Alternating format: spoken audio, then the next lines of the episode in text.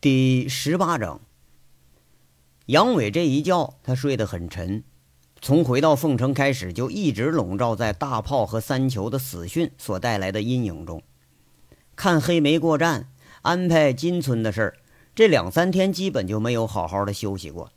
今天中午跟老金痛饮了一顿，又知道了一些这些事儿的眉目，心情就舒缓了几分。一放松，捎带着酒劲儿就上来了，这睡可就睡得沉了。这一觉睡得不但是沉，而且睡的是幸福极了。晕晕乎乎的，就感觉好像回到了杨家湾牧场，回到了蓝天白云下，仿佛躺在软软的草地上，暖洋洋的晒着日头，看着羊群。抬头一望，那是一片望也望不到边的碧蓝；低头是一片波光粼粼的青绿。牧场的水库里头。偶尔会跳跃出一缕银光，一闪而逝，那是戏水的鱼。杨伟觉着自己正享受夏日阳光无比惬意的时候，突然发现了一个让他神情立刻十分紧张的事儿：这山下的水库里啊，游来了一个美人鱼。哎，不对，这应该说是美人。那水中隐隐约约游弋着一个雪白雪白的娇躯，比偶尔闪出水平的那鱼儿还要晃眼。那个美人儿啊，不就那个美人鱼啊，从水平面上渐渐的起来了，乌黑的长发披在肩上，如蓝如玉的柔仪抹过脸颊，在水库的岸边渐渐的走了上来。杨伟仿佛看到了那玉体上流转的珍珠般的水滴。我操，这谁呀？这是啊！杨伟觉着自己身上某一个部位就发生了明显的变化，神经一下子就紧张起来了。是韩雪吗？是季美凤？那还是佟思瑶啊？每一个和自己有过赤诚相见的女人，刹那间掠过了脑海。每一个女人最美的瞬间，那都好像不是这样，好像都是，然后又好像都不是。如玉般的美人，如近在咫尺，仿佛又远隔千里；仿佛是伸手可碰，又仿佛遥不可及。随之而来的是近了，好像是更近了。那挺拔的胸，那修长的腿，对，那是玉腿，撩人心魄的嫣然一笑。躺在山坡上晒着太阳的杨伟再也按耐不住，飞奔着下了山，飞奔着朝那美人的方向，双手展开着，要将这魂牵梦绕的美人拥入怀里。那位美人是嫣然一笑之后，却纵身跃入水中。水面上只留下一个淡淡的波影，杨伟很焦急地对着水面在呼在喊。杨伟喊着喊着喊急了，纵身扑通一下跳进了水里。这扑通一声，杨伟醒了，紧接着啪的一声，又是一个女人的惊叫响了起来。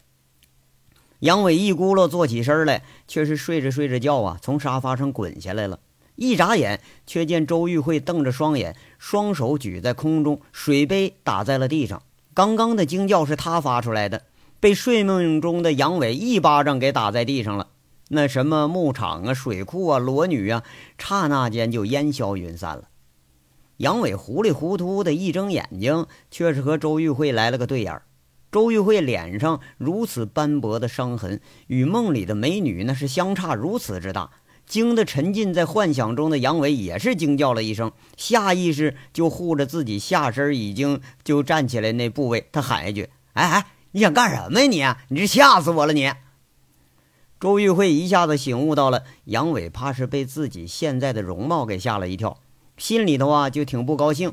再看杨伟捂着下身那个糗态，他愤愤之余又有点脸红，咬着嘴唇就说了：“做梦也耍流氓。”鬼见了你都躲着，我能吓得着你呀？杨伟笑着，这糊里糊涂他就明白了，刚刚啊，也就是糊里糊涂做了个梦而已。伸伸懒腰，扭扭脖子，随口就应了一句：“鬼吓人他吓不着，人吓人才吓得着呢。我睡觉的时候啊，别鬼鬼祟祟的，你看这吓我一跳。我刚才我睡了多大一会儿啊？多大会儿？这都晚上七点了，林姐都问你好几次了。”周玉慧捡起杯子，随手扔进了垃圾桶里，又给杨伟换上了个纸杯，有点不高兴的放在茶几上，发着牢骚：“给你换杯水吧，差点被你打一耳光。你梦见什么了？发那么大的神经？啊，我那什么，我发癔症呢，我。杨伟挺不好意思的笑笑，起身就往那卫生间里头跑。卫生间里边哗哗的水声响起来了。刚刚这一幕啊，不仅仅是刺激了杨伟一下子，或许让周玉慧的刺激那是更深。他讪讪的坐着，周玉慧啊，掏出随手的小镜子，仔细端详着自己的脸。眉骨上、脸蛋上、眉尖直到整个鼻梁，被当天车上的救生囊给蹭了几片，脱了痂的地方啊，有点泛红，伤口边缘还留着皮肤的角质。右脸颊呀，是被那个玻璃给划伤了，很明显留了一道伤。虽然医生一直说啊，恢复之后可能留不下疤痕，可是这周玉慧她还有点担心。一个女人呐。担心自己的长相，比担心自己的财产那是要更为甚至。有时候，这周玉慧就不禁羡慕景瑞霞。你看，呃，又皮糙肉厚的，皮肤还黑。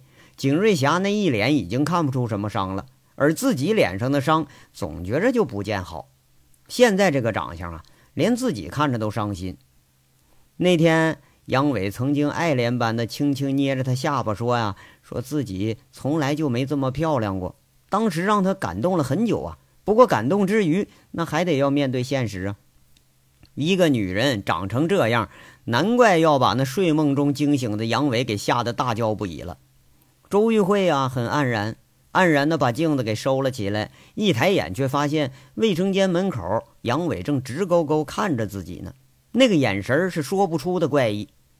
周玉慧收起东西，站起身来，有意无意地避着杨伟的目光，就好像被人偷窥到了隐私似的。她有点脸红，脸红之后，也许是心有所想，两行无声的泪悄悄地顺着受伤的脸颊黯然地流了下来。杨伟也不知道是哪儿来的勇气，也不知道是为了什么，默默地解开衬衫的扣子，双臂一拽就脱下了衬衫，裸露着上身，光着膀子。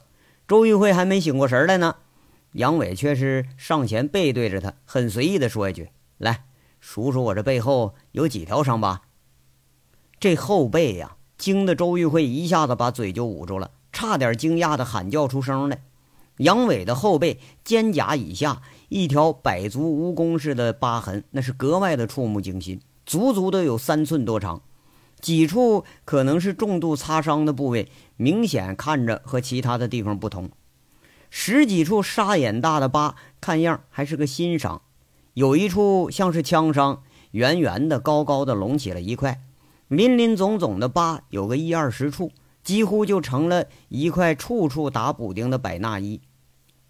惊纳之下呀，这周玉慧几乎忘了自己刚刚还在流泪了。他有点吃惊，有点钦佩，有点神往的伸着左手，轻轻的抚摸着那些伤疤。轻轻一触，杨伟却是转过身来，前胸一看，这也好不到哪儿，也是斑驳一片。腹部以上的部位，一块明显的疤是格外刺眼。杨伟看周玉慧的目光落到了这儿，他笑着说了：“嗨，枪伤，一不小心呐，挨了一家伙，擦着脾脏边上射进去了，差点要我命。”你不过就是脸上擦了点伤，留不留下疤的呀不重要，漂不漂亮也不重要，别人嫌弃不嫌弃你那更不重要，重要的是啊你自己不要嫌弃自己。杨伟说话的时候，轻轻地端着周玉慧的下巴，给周玉慧一个鼓励的眼神。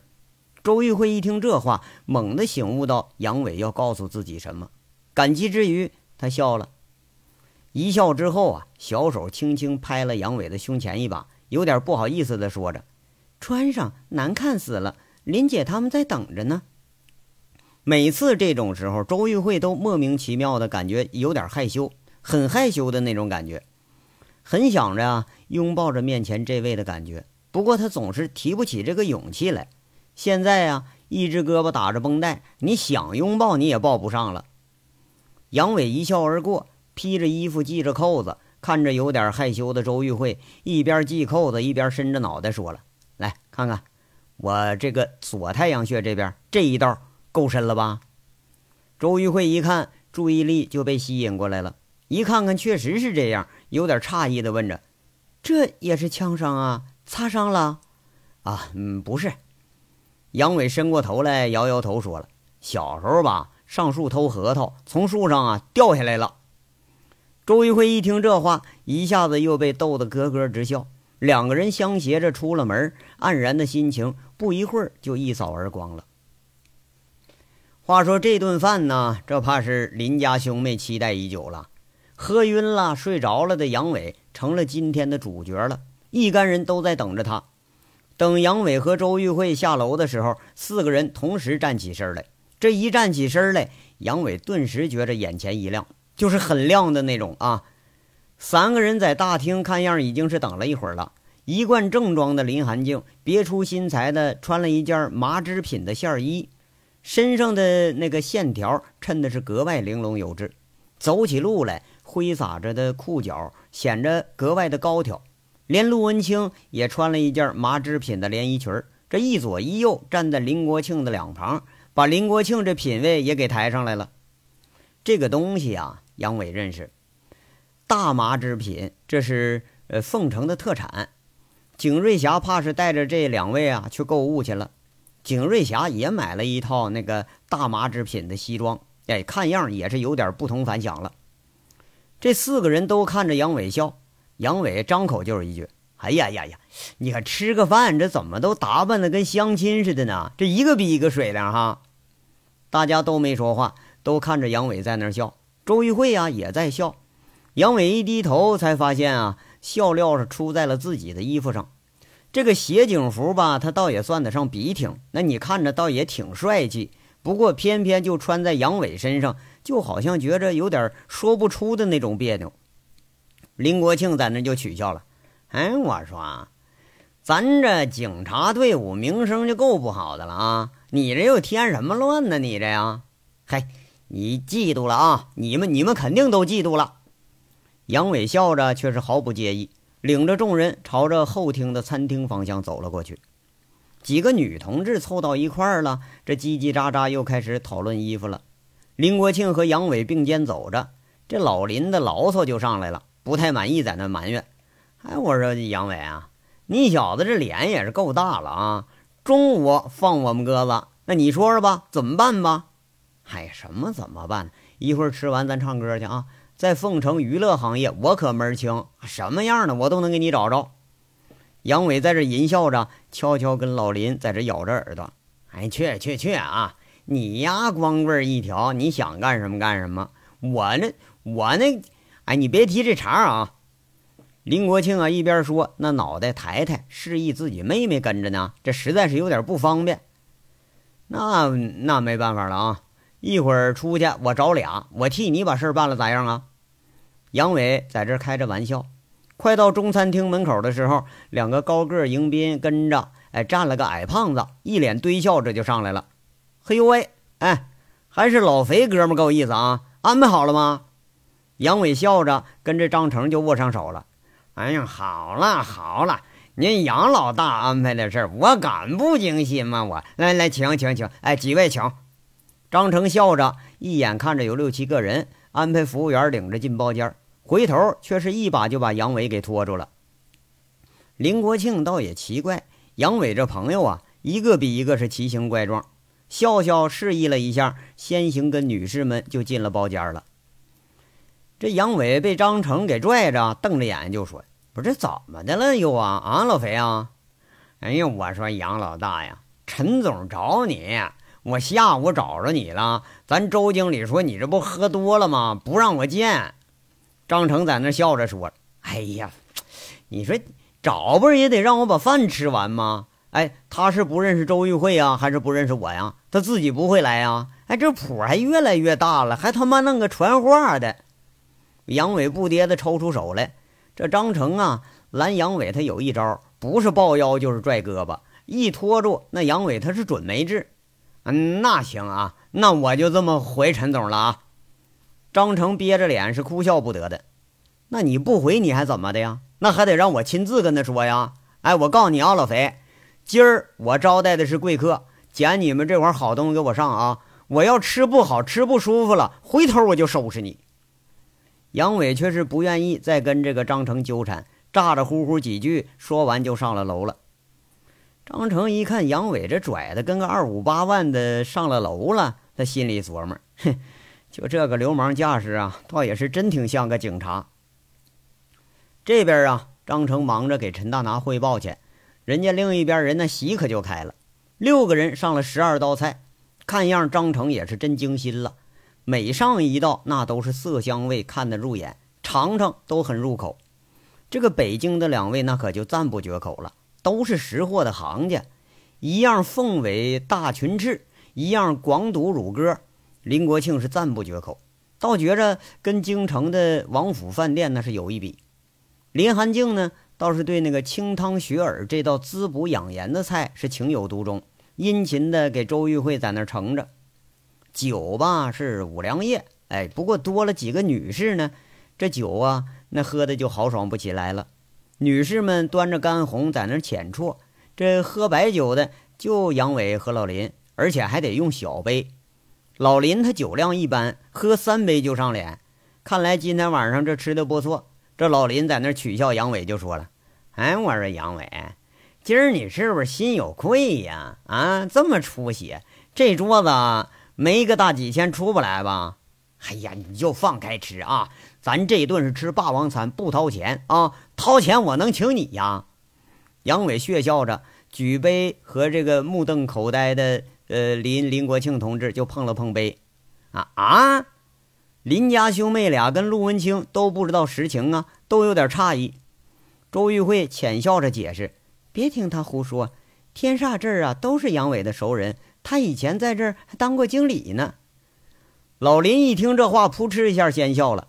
几位头回听说杨伟还当过天煞的经理，这个也都跟着笑了。是吗？哎，你这还真看不出来啊！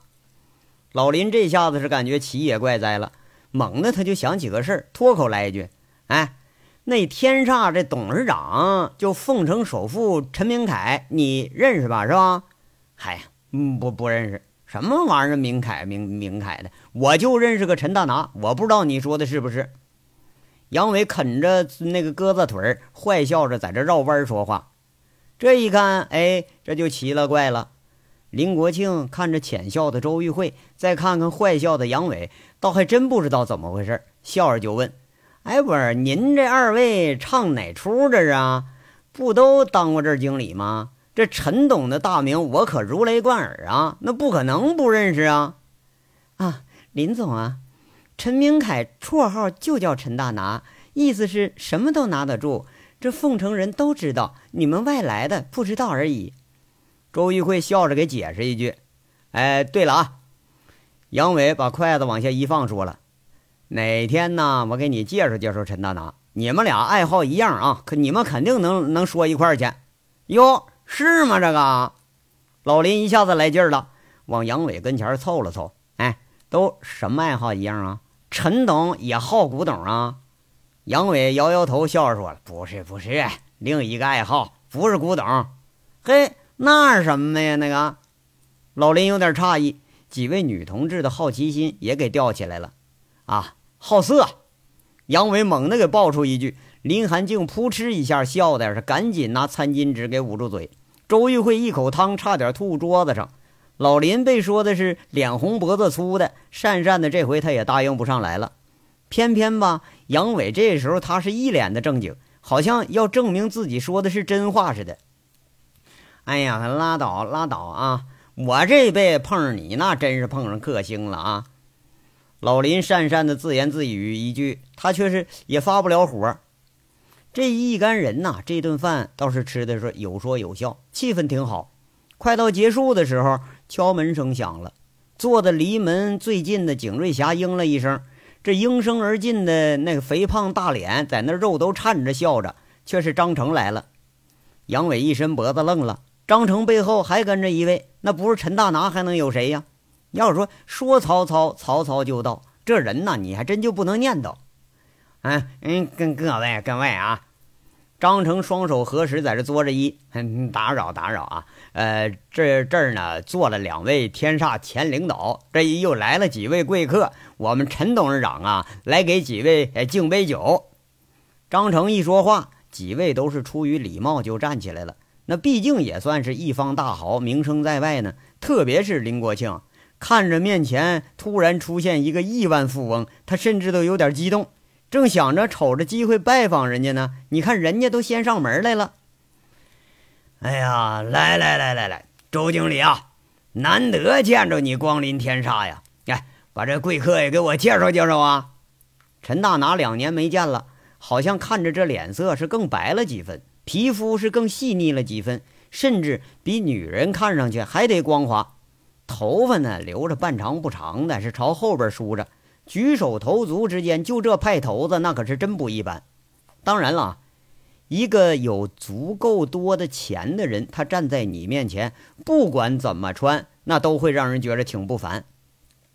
啊，这位是北京来的林总，天安投资投资公司的经理。这位是林总的妹妹，这位是小陆，这位是小景，啊，我的司机。周玉慧一伸手是挨个介绍，介绍到杨伟时候，这才发现只有杨伟还坐着呢，人在那还吃呢。周玉慧哑然失笑了，啊，这位就不用介绍了吧？哎呦，幸会幸会啊！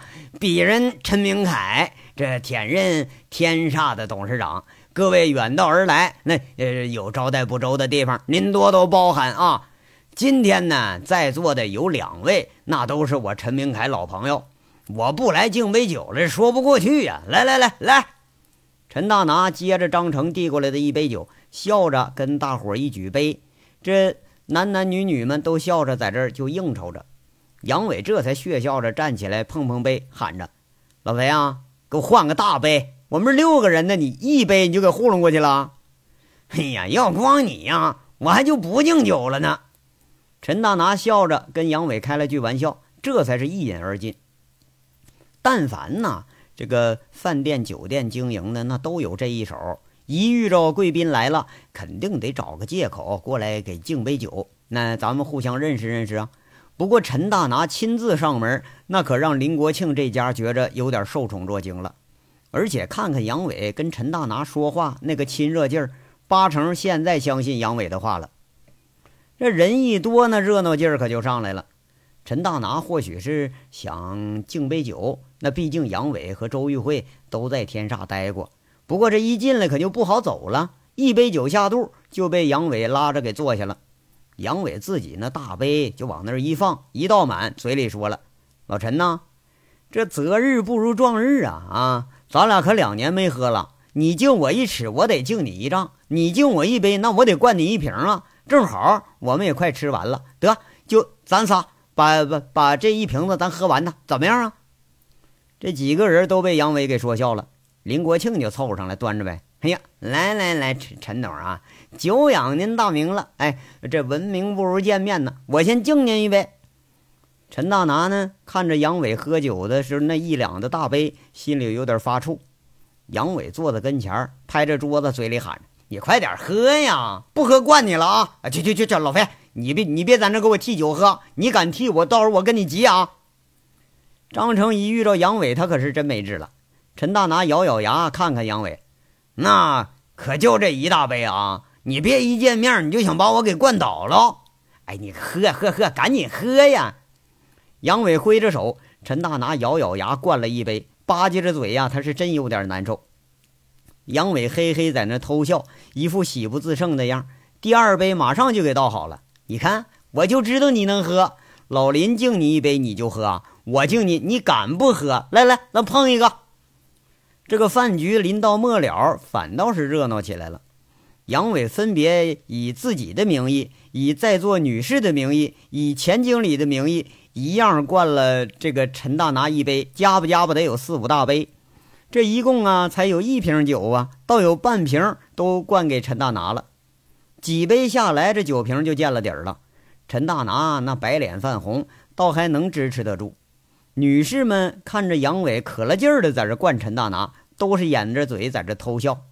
不过那陈大拿毕竟是什么场合都应付过的人，对杨伟这种捉弄，他是呃一点儿也不见着生气，也不见着说不高兴。好像就是诚心过来来结交来了，喝完了，这才指着杨伟说了：“哎，各位可看清了啊！我要招待不周，那全是我这位兄弟给捣的乱啊！嗨，你快拉倒吧啊！少给我来那个虚的。杨伟晃荡着酒瓶子，一看见底儿了，正要说话呢，就被拦住了。这是陈大拿拦的，说了：“怎么着啊，杨伟啊？你是不放倒我，你不甘心是不是？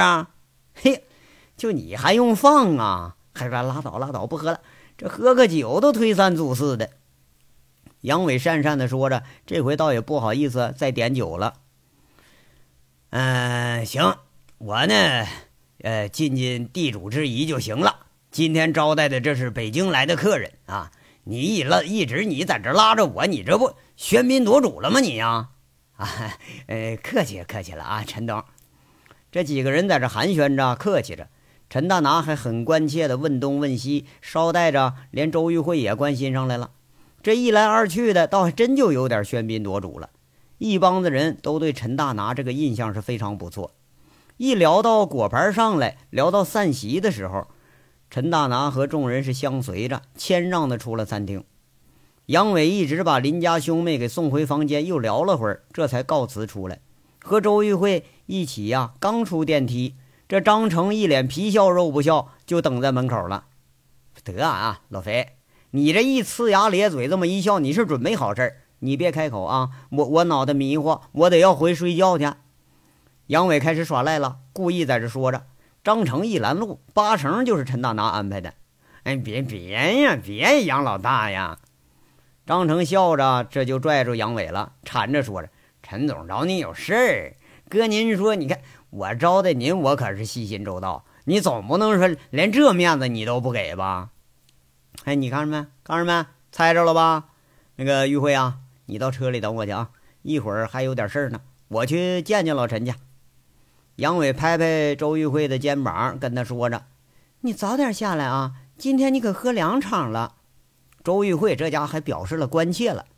杨伟笑着应了一声：“没啥事儿。”揽着这个胖张成又开始往回返。周玉慧笑着摇摇头，出了门厅。他迈出去的步子是很自信。杨伟要干什么，好像他并不关心。不管他干什么，周玉慧就觉着杨伟很能把握得住自己。这边忙着，那两位北京来的客人可也嘀咕上了。杨伟和周玉慧一走，文清休息去了，林家兄妹俩却是坐一起在这闲聊呢。俩人相约着，呃，隔日下煤矿去看看去。林寒静正收拾衣服呢，林国庆喝的嘴有点发干，端着一杯热茶在那儿喝着，一边嘘着一边感叹。哎呦喂，哎，我看了一辈子人，哎，这回真走眼了。杨伟这小子，这有多深的底子？我现在我越来越摸不准了啊！就靳聚财那么大的谱，到最后都倒他手里了。天煞着陈明凯，你就放北京，他也是个小人物啊！哎，居然跟他称兄道弟的。嘿，这小子啊，原来我以为他压根儿就是一走了狗屎运的小混混呢，哥。你别老操心别人，你自己的事儿搞利索了吗？省城里现在可是天翻地覆了啊！我在检察院的一个朋友说了，现在煤炭行业里要搞什么反腐败专项斗争，靳聚财的事儿扯到的处级、厅级大员可不少。这次好像又要动个大手术了，别把你这公司再扯进去啊！辛辛苦苦几十年，别到末了了，一夜你再回到解放前了。林寒静一边收拾东西，一边在这提醒着。毕竟这是自己家人，林寒静也不愿意看着自己哥哥被扯到这事儿里去。还没事儿，咱们啊知道的早，只要杨伟不捅，什么事儿没有。林国庆一边说着，一边啊，他心又有点虚了。哎，你说小静啊，你看杨伟丫头的这意思，怎么就好像什么事都没发生似的？嘿，我就纳了闷了呢。啊，这样吧，走之前，我明天瞅个机会跟他谈一次，探探他的口风。哎，你说他会不会拿这东西要挟我们干点什么呀？这小子，你别看他傻了吧唧的啊，其实这心思那深的是海了去了。林国庆这还是有点不放心。这林寒静呢，想着想着手停下来了，摇摇头说了：“不像，我也说不准。不过。”我觉着，如果他想干什么，那谁也拦不住。上午小周不说他朋友出车祸的事吗？我想他现在的心思应该都在这儿呢吧。相对于哥哥呀，林寒静觉得自己还是了解杨伟的。每次见到杨伟，多少都有点新鲜的感觉。第一次在沁山，那个一脸朴实的高原兵；那次呢，在北京，那是一封让他挥之不去的信，大大的震动了自己。这次再一见面，那个感觉很单纯的男人，仿佛多了几分深沉，多了几分忧郁，多了几分的玩世不恭。这个男人的世界，或许比自己能够想象到的更精彩。林国庆一听妹妹说到这儿，他有点为难了。可是这事儿，咱们帮不上人家呀。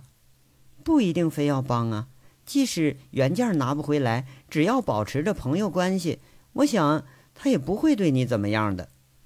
林寒静在这分析着，现在啊，兄妹俩无形的就站在一条战线上了。